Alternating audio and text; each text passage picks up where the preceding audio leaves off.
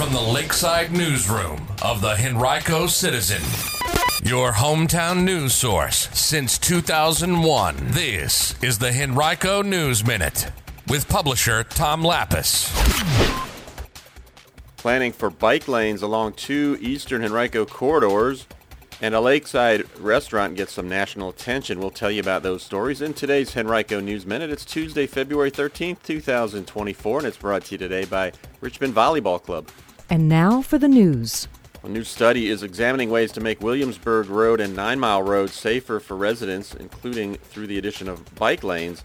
The study is being conducted by a consulting firm VHB for the Virginia Department of Transportation, and it is focused on a 1.1 mile stretch of Williamsburg Road between East Side Lane and Nine Mile Road, and then a 2.9 mile stretch of Nine Mile between Eastgate Boulevard and Airport Drive.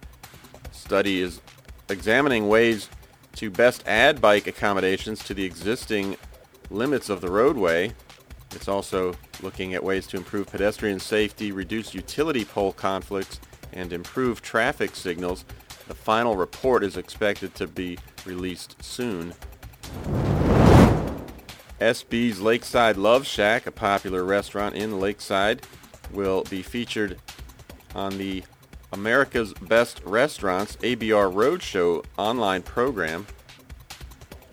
ABR will visit the restaurant February 26th it's filmed more than a thousand episodes of the program, which travels the country to highlight the unique food of locally owned restaurants. The program will air at a later date on social media channels. The restaurant opened in 2017. Richmond Raceway will host a Daytona 500 watch party this Sunday at the Great American Ranch in Mechanicsville. The free event will run from 1:30 p.m. until the checkered flag drops on the inaugural regular season race. Food and beverages will be available for purchase, and attendees will have a chance to win prizes that include tickets to the upcoming Toyota Owners 400 race at Richmond Raceway March 31st, as well as ticket upgrades. Virginia Senate subcommittee voted 9 to 6 to kill a bill that would require public elementary and secondary school principals to essentially out transgender or non-conforming students to their parents. The bill had been in, introduced by Senator John McGuire of Powhatan.